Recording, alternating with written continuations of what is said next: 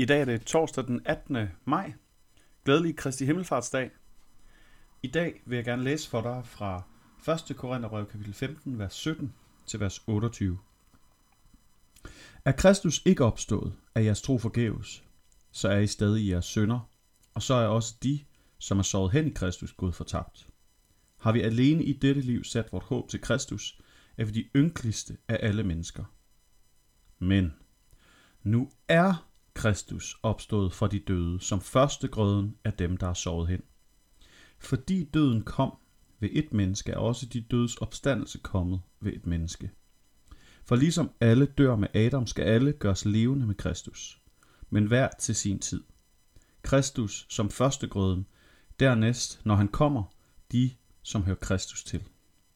Derefter kommer enden, når han har tilintet gjort al magt og myndighed og kraft og overgiver riget til Gud Fader.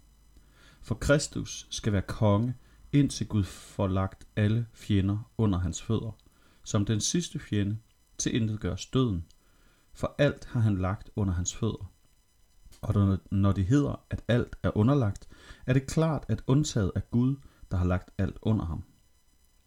Men når så alt er underlagt ham, skal også sønnen selv underlægge sig under ham, som har lagt alt under ham, for at Gud kan være alt i alle. Amen. I dag fejrer vi, at Jesus han gik ind i den åndelige dimension, gik hjem til Gud Fader, satte sig ved faderens højre hånd, og dermed gav plads til Helligåndens allesteds nærvær.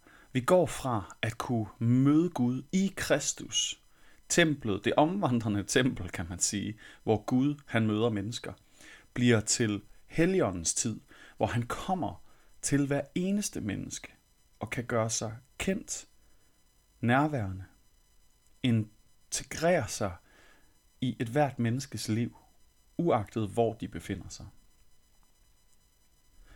Og så læser vi de her ord. Kristus er opstået. Og det betyder alverden. Det betyder, at siden han er opstået, kan vi, som lægger vores liv i hans hænder, også forvente at opstå, når han kommer igen. Når opstandelsen og himmelfarten afløses af Kristus, Victor, den sejrende Kristus, der vender tilbage til sit skaberværk i fysisk format, for at til intet gøre al ondskab, al uretfærdighed. Selv døden skal stoppes og til intet gøres.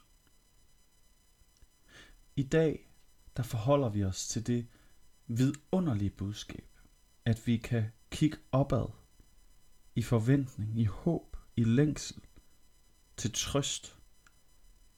Uanset hvad din dag er præget af, hvad din tid er præget af, hvad der blev dit lod som troende kan du se frem til den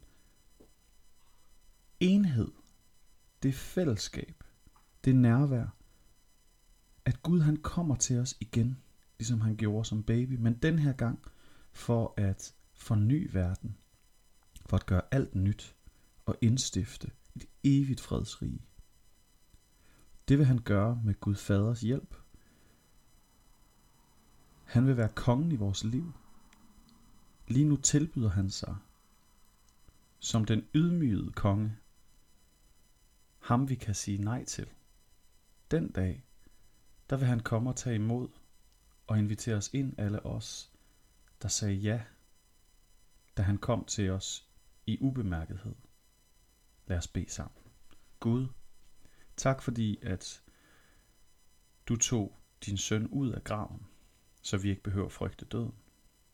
Tak fordi, at du tog din søn hjem for at give plads til Helligåndens tid, hvor vi alle kan erfare dig, møde dig, have dit nærvær, uagtet hvor i verden vi befinder os.